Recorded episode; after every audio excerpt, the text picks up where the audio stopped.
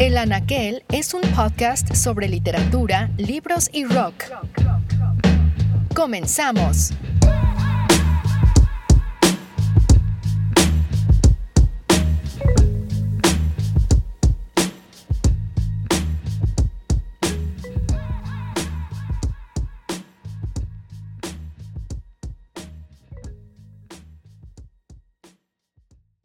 Buenas noches, bienvenidos a Rock and Read, el espacio donde hablamos de literatura y rock and roll.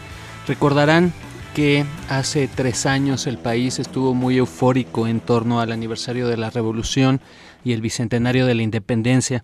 De esos 100 años de la Revolución queremos hablar el día de hoy porque pues estamos cerca de que se cumplan también 100 años de muchas novelas que nacieron a partir de ese momento. Entre los escritores que podemos nombrar está José Vasconcelos, Nelly Campobello, Jorge Barbuengoitia, Martín Luis Guzmán, entre otros, por lo que el programa de hoy irá alrededor de ese momento que significó el nacimiento del México moderno. Para esto nos acompaña hoy Gabriel Rodríguez Lisiaga, escritor mexicano con quien platicaremos en un momento, y en la selección musical, si bien no tenemos rock de la revolución, pondremos algunas canciones de las bandas que tocaron en Avándaro que como ustedes saben fue un concierto post-68 que, en palabras de José Waldenberg, fue un festival para hacer del rock una manifestación antiautoritaria.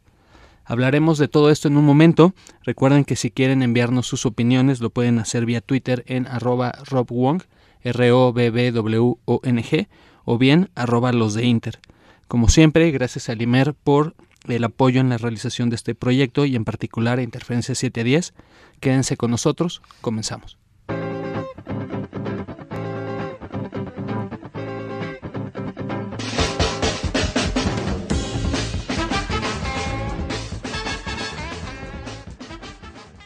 Acabamos de escuchar a los Souls Masters eh, con la canción Freedom, uno de los grupos de rock mexicano que tocaron en Avándaro y cuya influencia pues estaba muy cerca del rock estadounidense. De hecho, muchas bandas de aquel entonces tenían nombres en inglés, inclusive el Tree, que se llamaba en un origen Three Souls on My Mind, algo así. Y que, pues, eh, como ellos también decidieron apostar por el rock en inglés. En particular este grupo estaba compuesto de ocho integrantes y en sus notas hay mucho de funk, de soul a partir de los requintos y las trompetas y me parece que también hay un saxofón por ahí. Y bueno, Avándaro fue un momento importante para el rock nacional. Eh, muchos jóvenes eh, viajaron a este lugar cerca de Toluca para asistir a este concierto. Incluso hubo amenazas del gobierno por cancelar la manifestación. Recordemos que hace bueno, en ese momento habían pasado tan solo dos años de lo que había sido la masacre del 68. Entonces había mucha inconformidad en el ambiente y una de las válvulas de escape fue el rock. Hemos hablado en programas pasados de que también la literatura en ese sentido ha sido en el pasado un mecanismo de resistencia. En particular hablamos de esto cuando tocamos el tema del fascismo y el punk. Pero en esta ocasión eh, lo que vamos a hablar es la novela de la revolución que como saben comenzó en 1910 em, y fue un movimiento social que tenía por objetivo pues derrocar el gobierno de Porfirio Díaz que había estado poco más de 30 años en el poder. Y para esto pues Madero que se presenta como eh, candidato en las elecciones de aquel entonces es aprendido. Suceden las elecciones se declara Porfirio Díaz nuevamente presidente de México.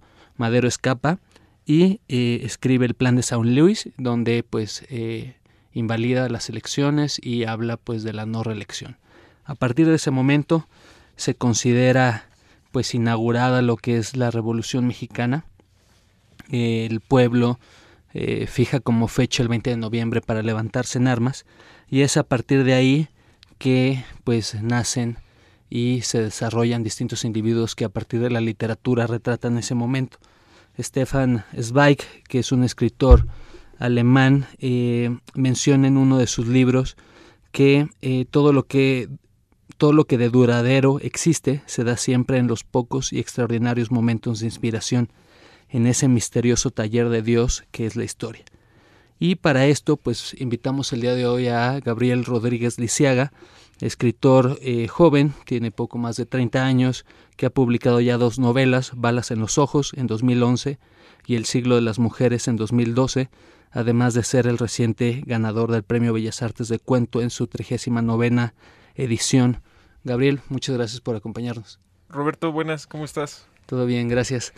El motivo por el que pues hoy nos acompañas, como ya lo mencionaba, es hablar sobre la novela de la Revolución, eh, pues esa serie de libros que surgieron a partir de lo que ya platicamos, que fue pues ese levantamiento en un origen contra Porfirio Díaz. ¿Qué es eh, la novela de la Revolución eh, para ti en, en, este sentido? Bueno, lo que pasa es que hablar de la novela de la... Bueno, primero, gracias por invitarme. Sí quiero aclarar una cosa. Eh, me invitaste, yo no vengo aquí con ningún tipo de, tema académico ni porque yo sea un experto del tema, solamente conozco un poco de esto a partir del asombro de un lector, el humilde asombro de un lector yo creo que hablar de la novela de la revolución implica primero hablar de la literatura de la revolución.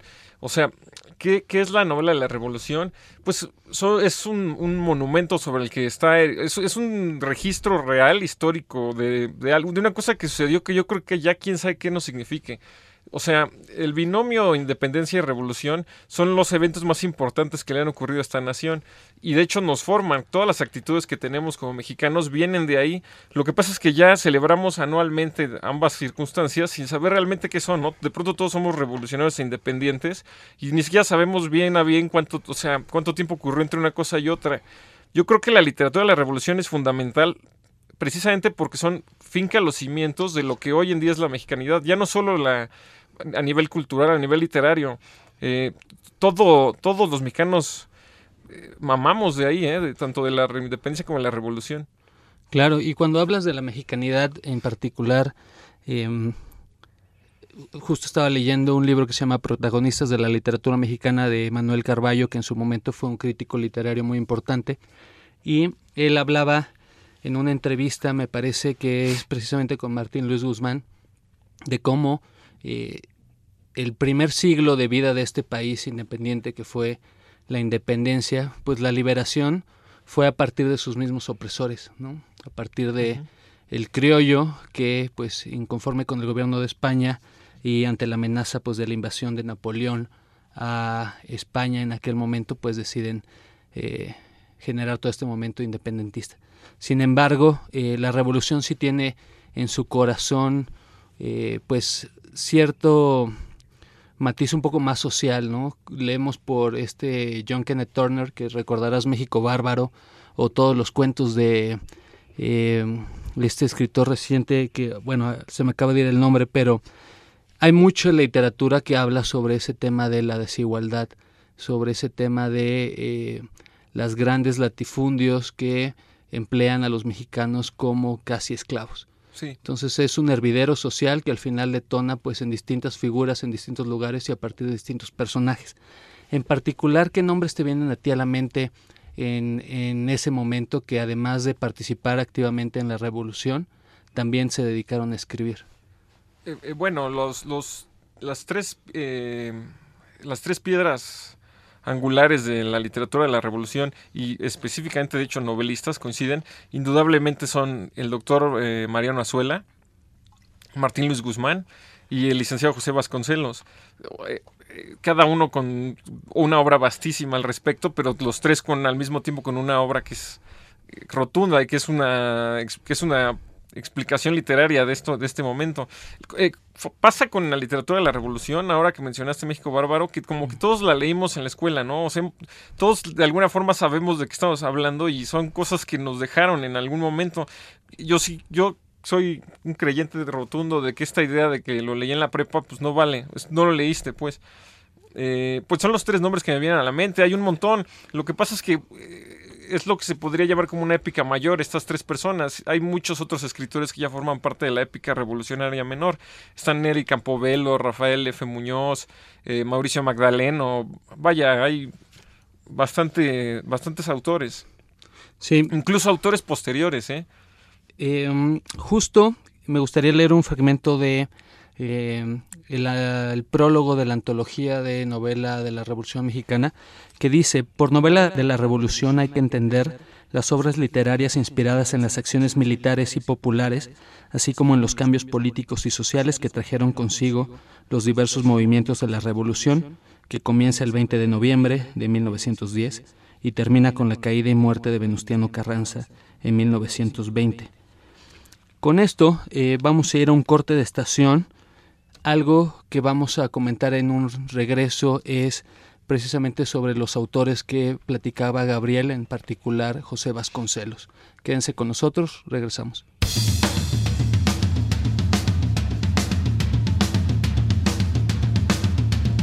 La influencia del rock en la literatura o de la literatura en el rock, la escuchas en Rock and Roll.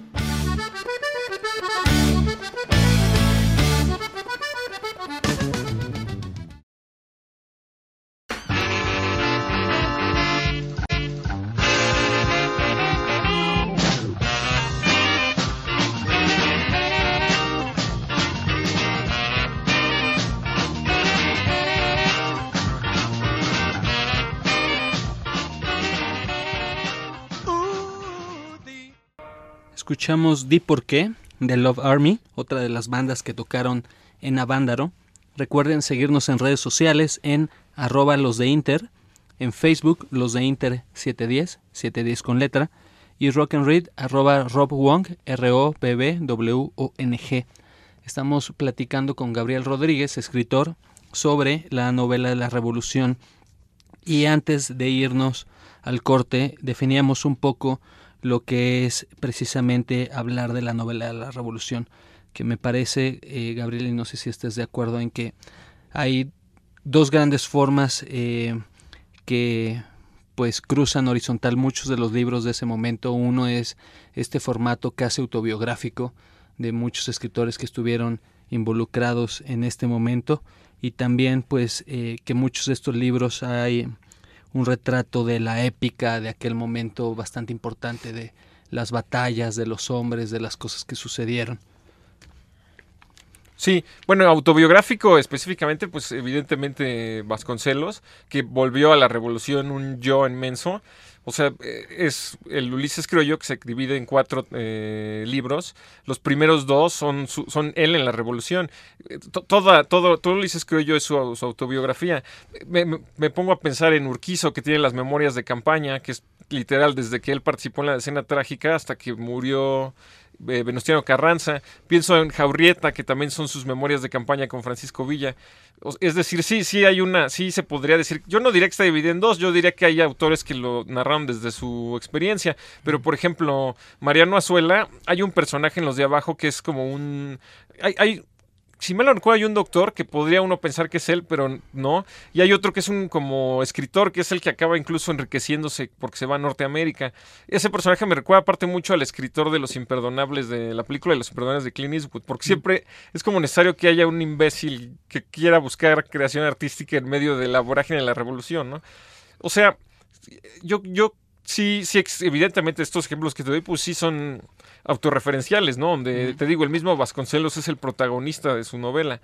Pero bueno, también existe la otra vertiente que es la gente que hizo ficción a partir de eso. Claro, y de la novela de Vasconcelos, como tú decías, él llena la novela de la revolución a partir pues de su propia experiencia, desde que es joven hasta que conoce Madero y participa de la revolución, pero es una escena un tanto diferente a la de Azuela, por ejemplo, que en los de abajo pues habla precisamente de de esa gente ah, en el campo, ¿no? Yo, lo importante de Azuela es, eh, los de abajo es la catedral de la novela de la revolución, es la más importante. Voy a tratar de ser muy claro y, breve en, por qué. Mira, acordémonos que veníamos de la literatura del porfiriato. Al final la literatura del porfiriato siempre se desarrolla en espacios cerrados, en banquetes, en, charlas, en, confabulaciones de gente queriendo... Usos y costumbres, por así decirlo. Eh, estamos hablando de, de una literatura, vaya, sedimentaria. Y en el, los de abajo es importante porque se vuelve una literatura nómada. Los personajes que están en, los de abajo, los que aparte los de abajo son a los que le estás disparando de abajo, no se refiere a la pobreza, son los que están abajo disparándote y a los que le estás disparando. Eh, son personajes que no están en ningún lado, que salen de la noche y suben a las sierras. O sea, hay, hay un nomadismo muy, muy... Iba a decir una grosería, muy eh, ostentoso. O sea, sí creo que es importante por eso, porque al final vuelvo a lo mismo que traté de decir hace rato sobre la épica. Uno dimensiona la guerra de Troya cuando lee el recuento de las naves. Ahí te das cuenta que estamos hablando de una guerra inmensa. En los de abajo pasa eso con la revolución. Nos damos cuenta de que estamos involucrados en una cosa que ya ni tiene sentido. La novela termina con el soldado, con el protagonista disparándole a la nada. No sé si te acuerdes. Sí, Demetrio. Demetrio, Demetrio. Que, que antes justo de ese momento llega con su esposa, y le dice has estado dos años fuera, ya no te vayas.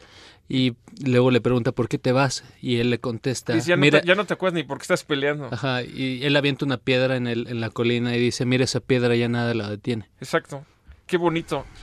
Te juego que se me pone la piel chinita. Sí, bueno, es, un, es un gran final de esa novela. Entonces, eh, por eso digo, los de abajo pues es fundamental. Sí, creo que es, ahí está el principio de muchas cosas. Ya después sí viene Vasconcelos. Eh, bueno, Vasconcelos, eh, el escritor Eusebio Rubalcaba dice que es, Ulises Criollo es la novela que todos los mexicanos deberíamos de traer debajo del sobaco. Yo estoy completamente de acuerdo, agregaría de llevarla dentro del corazón, porque es una novela que a, mi a mí me emociona muchísimo esa novela, evocarla, hablar de ella y visitarla de vez en cuando. Es una cosa impresionante. Vasconcelos en esa novela te enseña a ser escritor, te enseña a ser persona, te enseña a ser intelectual, te enseña a ser mexicano, te enseña muchísimas cosas. Todo está ahí. Yo recuerdo momentos. El otro, mientras platicábamos sobre este programa, me comentas que te gustó mucho cuando se le aparece un ovni. Y luego yo te decía, es que hasta hay un momento donde una, una virgen lo vuelve a ver, creo, le Sonríe. Le, sonríe. Y luego eh, en su infancia, cuando descubre por primera vez la entrepierna de una mujer, está como él jugando, levanta la mirada y alcanza a ver eh, debajo de la falda de una mujer eh, lo que ve, cómo lo narra, es impresionante. Yo creo que ni siquiera es que sea tan buen escritor, es que es impresionante. Sí, justo Carballo, de quien hablábamos hace un momento, menciona que el genio de Vasconcelos tal vez no sea tanto el estilo, sino cómo va cabalgando sobre las ideas ahí está, es que es eso. Eh, y la portada del Ulises Criollo de la colección Letras Mexicanas que hizo la CEP, que me parece que son ochenteras, yo creo que la portada resume visualmente lo que esa novela es. Es el rostro de Vasconcelos lleno de besos de mujer. Porque eso, o sea, es increíble. Hay una parte, si mal no recuerdo, donde van rumbo a Norteamérica, están como huyendo y su chica Adriana viene coqueteando con otro soldado, ¿no? Y viene jijiji, jajaja. Y este cuate tiene unas ganas de callarla, así como no te das cuenta que nos van a matar a todos por tus tarados de baneos. Y es que es increíble cómo pensamos en la revolución como una cuestión histórica, ¿no? Como algo que sucedió tiempo atrás y ahora nos quedan nuestras esculturas y los héroes como marionetas. Eso lo decía Salvador Novo. Y, en Vasconcelos está eso, o sea, dentro de la revolución hay un hombre que quiere ahorcar a su mujer porque viene provocándole celos en una circunstancia donde no viene al caso. Y todo él es así, hay una parte donde se acuesta con una viejita que también es desgarrador. Eh, todo esto estoy refiriendo sobre el primer libro, que es el Ulises Criollo. Después viene La Tormenta. Esos dos son los de la revolución el ciclo se termina con, termina con el desastre y con el preconsulado, que ya es la fundación de la UNAM y cuando... Su época de secretario de Educación. Exacto, y bueno, entonces las que nos vi, las que debemos referir en este programa por el tema son las primeras dos, son, son libros muy, muy bellos. O sea, me quedo hasta sin palabras, no sé si te sirve lo que te comento, pero... Eh, concuerdo con lo que dice Eusebio, todos deberíamos leer eso, nos da una, nos abre el campo de lo que tendríamos que ser como mexicanos. Digo, Vasconcelos era un filósofo de la mexicanidad, ¿no? Claro. Em, en particular a mí me llamó mucho la atención, debo confesar que no la había leído hasta hace poco, y me llamó mucho la atención este regreso al primer recuerdo, ¿no? Si uno hace memoria, eh, pues cuáles son tus primeros recuerdos, generalmente tienen que ver con momentos muy específicos de la niñez, tal vez postales o imágenes muy concretas y, Vasconcelos desarrolla eso hasta llegar pues prácticamente a su edad adulta.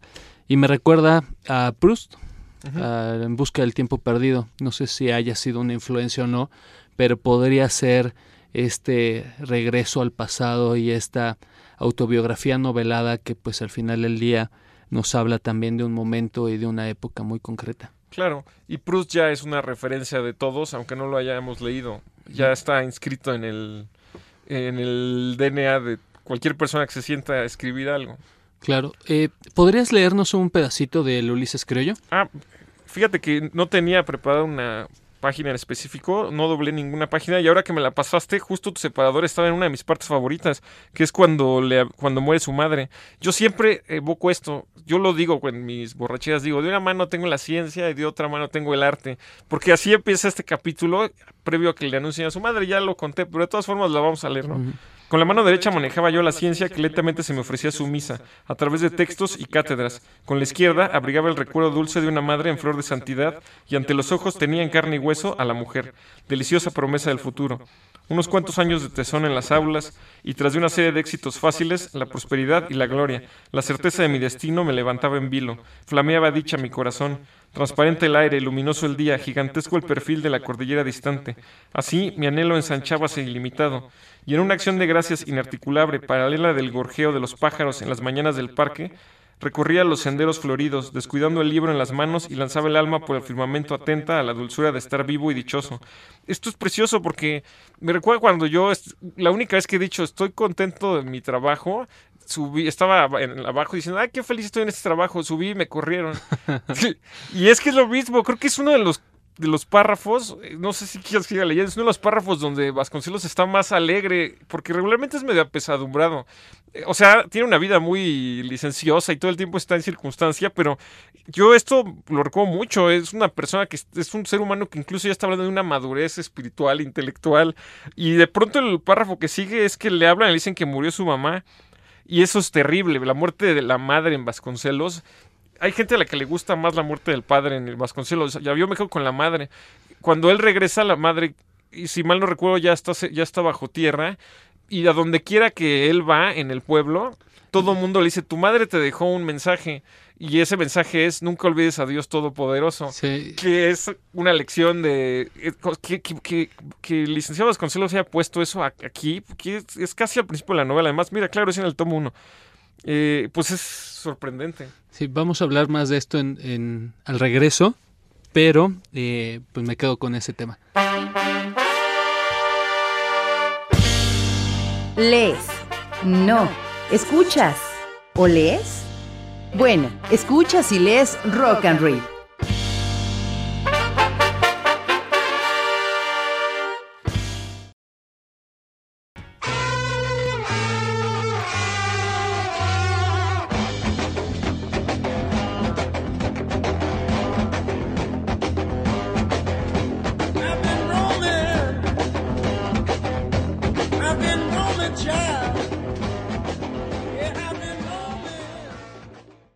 Escuchamos La Fachada de Piedra, una canción llamada Roaming, que también eh, fue tocada en ese festival de Avándaro. Esta banda eh, originaria de Guadalajara con ondas psicodélicas toca en los 70 en México y después decide que en el país no hay oportunidades y se van a Estados Unidos.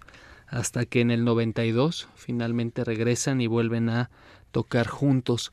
Estamos hoy con Gabriel Rodríguez Lisiaga, escritor, con quien eh, platicábamos antes del corte del Ulises Criollo de José Vasconcelos, y Gabriel nos platicaba sobre el momento en la novela de la muerte de la madre.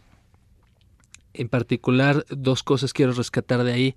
La primera es que la madre tiene una educación sobre José muy fuerte, eh, muy enfocada en los valores católicos. De hecho, a ella siempre le da temor cuando él va a estudiar a Estados Unidos, cuando viven en, en en Piedras Negras, me parece, y que él cruza todos los días el puente para ir a la escuela en Estados Unidos, que es una educación protestante. Entonces todas esas cosas a ella le preocupan y inculca un poco más fuerte que al resto de sus hijos esa educación católica. Y al final, pues él se debate entre la sensualidad. Recordemos que también después de que muere la madre, se va él a todos los prostíbulos y, y casas de baile para pues experimentar en su dolor este tema que le había sido vedado.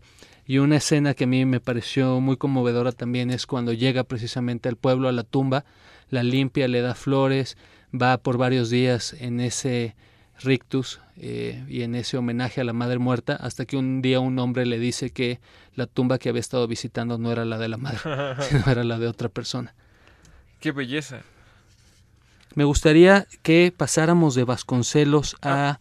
Martín Luis Guzmán, que me parece que es otro de tus escritores eh, de este momento que también te gusta mucho. Sí, antes quiero agregar algo a tu comentario del matrimonio fallido entre la religión y la sensualidad, eh, porque viene al lugar mencionarlo. Eh, hay una novela que de principio a fin trata de eso, es Al filo del agua de Agustín Yáñez y, eh, y es importante mencionarla porque Al filo del agua se refiere a una expresión campesina de que está por llover y es esa novela es lo que pasa antes de la revolución la novela termina con el con, que estalla la revolución mexicana y toda la novela pues es eso es muy padre que eh, a, Vasconcelos y a Yáñez tal vez no a ellos pero a estos dos textos que estamos refiriendo pues los une a esto no y antes de pasar a otro, me gustaría que leyeras lo que me comentaste ahorita que, está, que estamos fuera del aire sobre que todos tenemos que ser Vasconcelos a nuestra forma, ¿no? Ah, claro.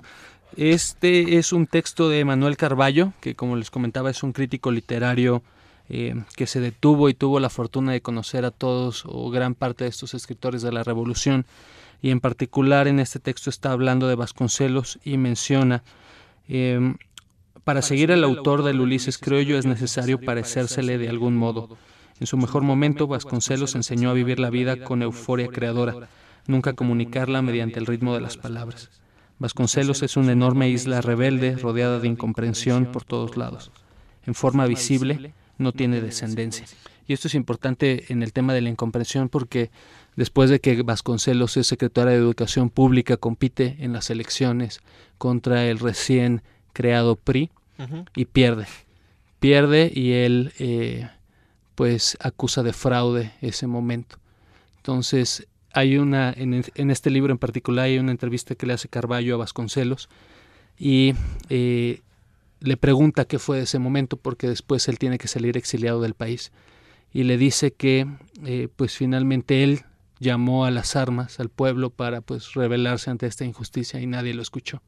Entonces ese es el halo de incomprensión que después de ese momento carga por el resto de su vida, aunque después regresa a México. Claro.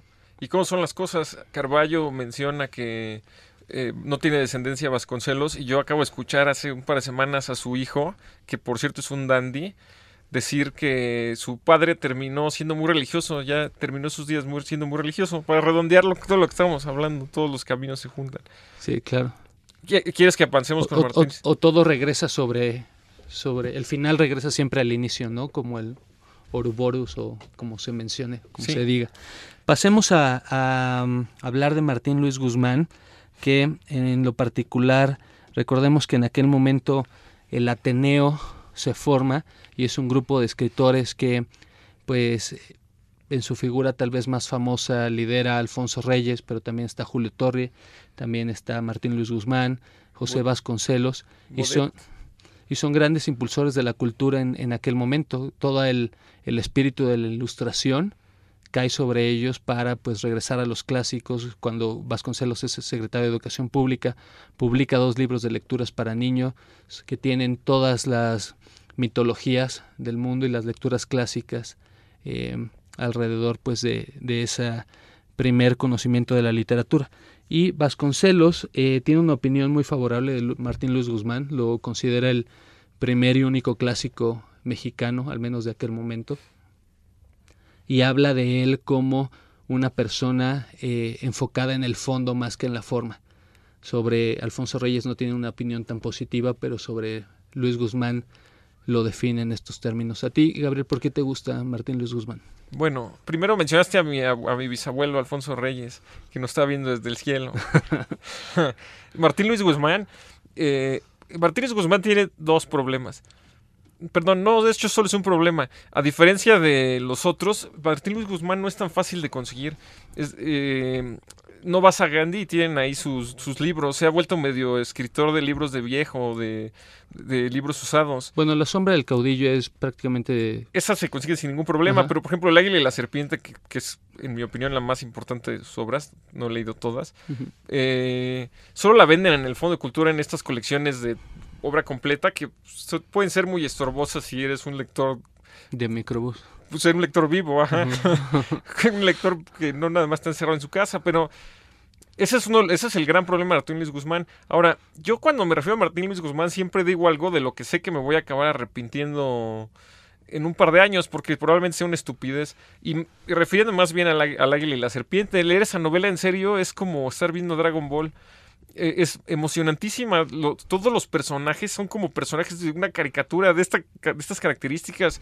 Cuando eh, Francisco Villa habla por primera vez, yo no creo que haya una persona que pueda seguirse de largo en la página. Te tienes que detener y lo que dice es fantástico. No sé si te acuerdas cuando, cuando le dicen, no, pues hay un pistolero que es capaz de devolver una bala en su arillo.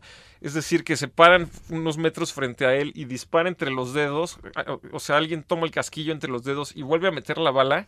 Y Francisco Villa, su primera aparición en la novela es, a mí se me hace que eso no se puede, amigo. Sí, y en particular, pues Martín Luis Guzmán estuvo muy cerca de Villa. Claro. Él en algún momento dice que Emiliano Zapata es leyenda y Francisco Villa supera todas las leyendas. Ah, Eh, qué, qué bien. Y Bueno, pues sí, era su... sí, fueron amigos. eh, Martín Luis Guzmán habla de Villa como Fueron un gran amigos, pero conversador. Villa lo amenazó de muerte. O sea, más de una vez le mandó a decir, si veo a este licenciadito, creo que le decía, Mm. por aquí no, me lo voy a me lo voy a quebrar. Guzmán escribió precisamente la, la biografía de Villa. Cuatro tomos. Sí, inconseguible también. Y si la consigues es carísima.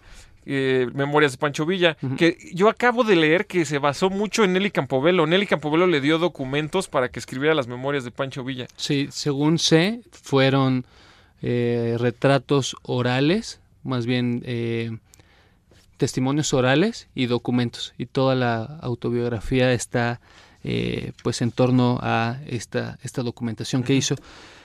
De Martín Luis Guzmán, entonces, valdría la pena que los que nos escuchan le echen un ojo a El Águila y la Serpiente. El águila y la serpiente, la sombra del caudillo, incluso la inconclusa Muertes históricas tiene unas cosas fantásticas. Y Martínez Guzmán escribió de piratas, tiene una novela, tiene un, un librito de historias de piratas. Y, le- y- escribió todos esos libros porque eh, Plutarco Elías Calles, me parece, su bozal. ajá, el- prohibieron a la editorial con la que trabajaba en España que él publicara cualquier cosa relacionada bueno, la revolución. Sí, de hecho, por eso el águila y la serpiente es inconclusa. Eh, voy a contar el final. De todas formas, es lo de menos. El final, la novela es vastísima. Eh, ah, antes de que se me olvide, y la novela, El águila y la serpiente, es un catálogo de recursos. Todos los recursos narrativos están ahí. Quien quiera aprender a escribir, lees ese libro y ahí está todo. Emana formas de contar diferentes cosas. Eh, ¿Te acuerdas que la novela termina en en que, en que él quiere huir a Norteamérica y Villa lo- se lo encuentra y cree que, ah, pensé que me ibas a abandonar y hay un malentendido y por eso no lo mata, pero él ya no puede irse con su familia a Norteamérica, se queda aquí rezagado. Sí, vamos a hablar más de esto en un regreso, pero continuamos.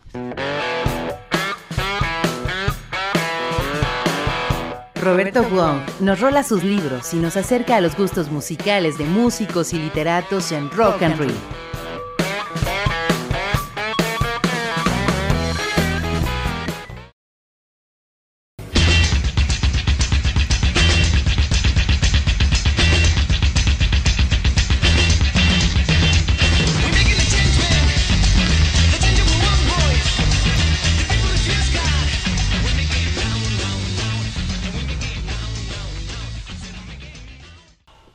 Lo que escuchamos son los Dog Dogs, banda de rock de Durango, pero formados musicalmente en la ciudad de Tijuana.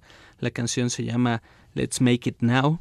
Y estamos con Gabriel Rodríguez Lisiaga, que en Twitter lo pueden encontrar en arroba el-neb, N-E-B de bueno, y con quien hablamos sobre la Revolución Mexicana y la novela de aquel periodo. ¿Querías, Gabriel, comentar algo de Martín Luis Guzmán? Eh, no, no especialmente. Justo, justo ¿Qué antes... tenías tú en mente? Justo antes de irnos al corte, platicábamos eh, de él y de dos novelas, La sombra del caudillo y El águila y la, serpiente. En particular, eh, pues Yo- estamos cerca del final, entonces me gustaría que habláramos en este, en este fragmento de la herencia de la Revolución Mexicana en cuanto a literatura. En alguna conversación que tuvimos antes, eh, tú comentabas que pues prácticamente las letras mexicanas habían, se habían formado en el siglo XX, ¿no? Y habíamos tenido a pues, los grandes exponentes como Vasconcelos a partir de este momento. Sí, sí, probablemente lo, lo dije desde la ignorancia y porque también es verdad que el siglo XX es donde sí literalmente surgieron más escritores, donde sí están nuestras grandes eh, efigies, o sea, sí. eh, Con excepción siglo- tal vez de, de Paino, Bueno, que es Paino. porfirista. Y, sí, y eh, Gamboa. Gamboa, que Santa es un, un- Qué lástima que ya no hablamos como en Santa, es precioso. O sea, sí, ahí sí hay muchos autores previos. eh, pero bueno, pues sí, sí, el siglo XX es donde se forman, eh, al, por lo menos donde se forman lo que ahora se lee y lo que ahora sirve de influencia, ¿no? Sí, Ahora, en ese proyecto de literario de la, de la Revolución Mexicana, tal vez no tan consciente o no deliberado, pero que al final contribuye, como mencionabas en un inicio, a pues hacer y, crear esta identidad del mexicano. Em, ¿Cuál crees tú que es el, el resultado de ese proyecto del siglo XX? Eh, yo creo que el resultado es eh, buenos lectores. O sea, quien quiera, cualquier persona que se acerque a estos libros que hemos mencionado, pues se está acercando a literatura impresionante. De hecho, yo pienso mucho, fíjate, justamente hace un siglo se estaban escribiendo estas cosas y veo lo que se escribe ahora y es terrible. Igual y como no estamos en medio de la revolución, no surge una pluma como la de Vasconcelos, como el Martín Luis Guzmán, no, no sé. Igual estamos tan carentes de situaciones, o sea, porque de qué vamos a hablar de, la, de nuestro blog, de, de que le está yendo muy bien a nuestra página de internet. o sea, sí, creo que en- creo que en ese sentido, pues estamos a la baja. En el sentido de si uno empieza a documentarse estas cosas, pues va a encontrar, se le van a abrir los ojos a una literatura mexicana que es eh, impresionante. Lo que, lo que sí creo es, lo, lo vuelvo a mencionar a nuevo, esta idea de que nuestros héroes convertidos en marionetas, ¿no? O sea, hace tres años yo ya estaba harto, veías un cura Hidalgo más y, no podía ser, en las hamburguesas salían curas Hidalgo. Eh, había hasta en telenovelas, ya era una cosa de locos. Sí, sí creo que sí creo que tenemos que enterarnos más, aprender más sobre pues la- las literaturas que nos pusieron como estamos. Fíjate, la literatura de la revolución des- eh, de- deviene en tres cosas. La literatura, corrígeme si me equivoco, la literatura indigenista, la literatura de la cristiada y la literatura del proletariado. Y esas tres al mismo tiempo culminan en el épero, que es Pito Pérez. Y es muy chistoso cuando alguien alburea a otra persona, que eso es algo que probablemente est- nos hemos dado cuenta y nos estamos albureando ahorita. Eso deviene de Pito Pérez. O sea, todo, todo, todo, la, todo el mexicano, la forma como pensamos, incluso la, la carencia de contenidos que nos da Televisa, pues tiene referencias, eh, repercute y viene de una cosa, y es esto que hemos estado comentando, Sí. el origen de nuestra. A, a mí me parece muy interesante, por ejemplo, que para Vasconcelos la nación es un proyecto criollo, que quiere decir, pues, los hijos de los españoles, un proyecto hispánico y no necesariamente mestizo, como hoy lo asumimos. Ajá. Eh, el mestizo, pues, es la mezcla de todas esas razas que llegaron a la Nueva España y, pues, dieron lugar a lo que hoy conocemos. El, el regreso al indigenismo creo que sucede, y tengo dos casos de, de Guatemala, tal vez no tanto de México, pero creo que la mirada sobre, sobre México y sobre la mexicanidad se da en el exilio.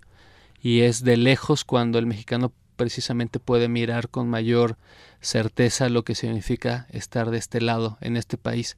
E, Eso tenía mucho sentido con las personas que estamos mencionando. Yo no lo veo tanto con los escritores actuales. O sea, esto no, es, esto no quiero que acabe en una crítica, pero esta idea de soy escritor mexicano y escribo desde Barcelona y desde Nueva York sobre el narco, la verdad es que yo no, no encuentro, no encuentro esta, no encuentro una literatura que me asombre y que me emocione. ¿eh? Claro. Recordemos, por ejemplo, que Luis Cardoso y Aragón y eh, Miguel Ángel de Asturias, que son guatemaltecos, traducen obras eh, indígenas al español a partir de traducciones francesas. Entonces, el regreso al indigenismo no está precisamente en el momento de la revolución, sino posterior, como un intento de amalgamar varios momentos y seguir generando esta mexicanidad. Villa y Zapata son héroes al día de hoy Claro. y fueron asesinados por el gobierno en ese momento. Y por- eh, a mí me llama mucho la atención que existe un metro Zapata, pero no existe un metro Villa. Se llama División del Norte. O sea, incluso está todo como pasado por unas Un por tamiz un, manoseo. Pues es que eh, igual y no debería yo hablar de esto porque desconozco, pero el PRI, la R es de revolucionario, ¿no? Bueno, ¿qué clase? Es, es que es, es- es- si hasta en tu nombre llevas la ignorancia del ya no sabe, o sea, el PRI ya está tomando una postura revolucionaria, lo que quiera que eso haya sido. Y es que es eso, nos, nos están vendiendo a la revolución como un cura Hidalgo que está en una, en una, una, bolsa de papas. en una bolsa de papas y en una manta de luces en reforma, pero pues quién sabe quién era ese viejito. Claro, yo creo que a partir de la literatura y de acercarnos a estos libros que hemos comentado, podemos entender pues la historia de esos hombres que fueron guiados por su intuición y pues limitados también por, por su piedad y su cólera, ¿no? En, en un momento pues de grandes injusticias. Y de todo eso pues derivaron también otros escritores muy importantes. Después de la revolución pues tenemos Pedro Páramo, tenemos la, la región Sí, más transparente, tenemos a Yáñez. Eh, Sí, bueno, el, el- el siglo se dobla. eh, yo creo que se deja de hacer literatura de la revolución por un tiempo. Seguramente no, pero creo. El siglo se dobla y pues entran lo- los, los, los, que los que se puede decir que ya fundaron la entrada a la modernidad. Eh, Paz, Rulfo, Yáñez, eh, Benítez y, ah, y por supuesto Revueltas. Por supuesto. Y todos ellos me parece que en cierto momento escriben también sobre el fracaso de esa revolución, ¿no? El, el- el- la migración de, por ejemplo, la región más transparente, la migración del campo a la ciudad y esa traición que la modernidad ejerce sobre su propio pueblo, que me parece un, un retrato brutal que al día de hoy otros escritores siguen explorando. Recuerdo, por ejemplo, la novela de Yuri Herrera de Señales que precederán al fin del mundo, sigue construyendo sobre esa tradición hacia ya no tal vez la ciudad, ya no la, la zona urbana, sino Estados Unidos, ¿no? Como nuevo polo de Sí. referencia ante el fracaso de la revolución. Sí, yo no he leído a Herrera y la región más transparente desde que se murió Carlos Fuentes es inconseguible y la verdad, eh, no la, tengo que ser honesto, no, nu- nunca he tenido la opción de la oportunidad de leerla. Hay un cuento de un escritor mexicano que me parece brillante, que es Eugenio Partida, que creo que el cuento se llama Los Revolucionarios y viene en, en el libro En los mapas del cielo, que también es muy difícil de conseguir. Eh, ese cuento es precioso, es de unos revolucionarios que están dando vueltas en el ferrocarril y es divertidísimo porque conforme la ciudad que pasan se van cambiando de bando y nada más están disparándole hasta sus, o sea, hasta entre ellos. Es, es un cuento de la revolución divertidísimo. Yo ya no sé si se sigan escribiendo cuentos de la revolución, ya no sé si esta noche alguien se va a sentar a escribir uno. Pero bueno, vamos a ver qué pasa. O sea, es verdad, lo mencionaste muy bien, pues es una, la, la revolución como una, un fracaso. Bueno, pues eh, nos hemos divertido mucho en este programa. Lástima que termine. Gabriel, eh, muchas gracias por acompañarnos. Y recuerden que pueden leerlo también en su blog en no-medio estoy.blogspot.mx, su bitácora personal. Damos las gracias a Andrés López y Efren García en los controles técnicos, en la producción Gabriela Morales y en la voz Roberto Wong. Esto fue Rock and Read, porque el rock también se lee. Rock and Read. Libros, autores, bandas, anécdotas y mucha música. Todo lo que necesitas saber sobre literatura y rock. Rock and Read, porque el rock también se lee. Un programa ciudadano ganador de la convocatoria abierta IMER 2012. Interferencia 710, donde vives el rock.